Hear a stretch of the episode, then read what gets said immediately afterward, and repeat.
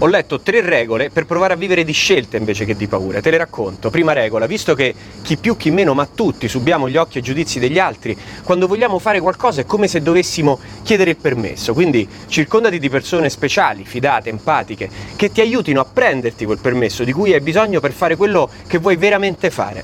Seconda regola, non pensare a passato e presente dicendoti o dicendo è successa questa cosa a me, no, meglio dirsi è successa questa cosa per me, insomma, non ti far definire da passato e presente, molto meglio usarli come strumenti per cambiare il tuo futuro e renderlo migliore.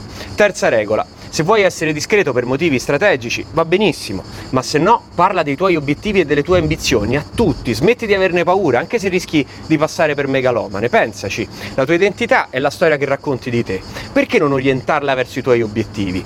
Tanto se ci riesci, lo sapranno comunque tutti, altrimenti era il tuo sogno, ci hai provato, zero rimpianti. E questo è un minuto per provare a campare meglio.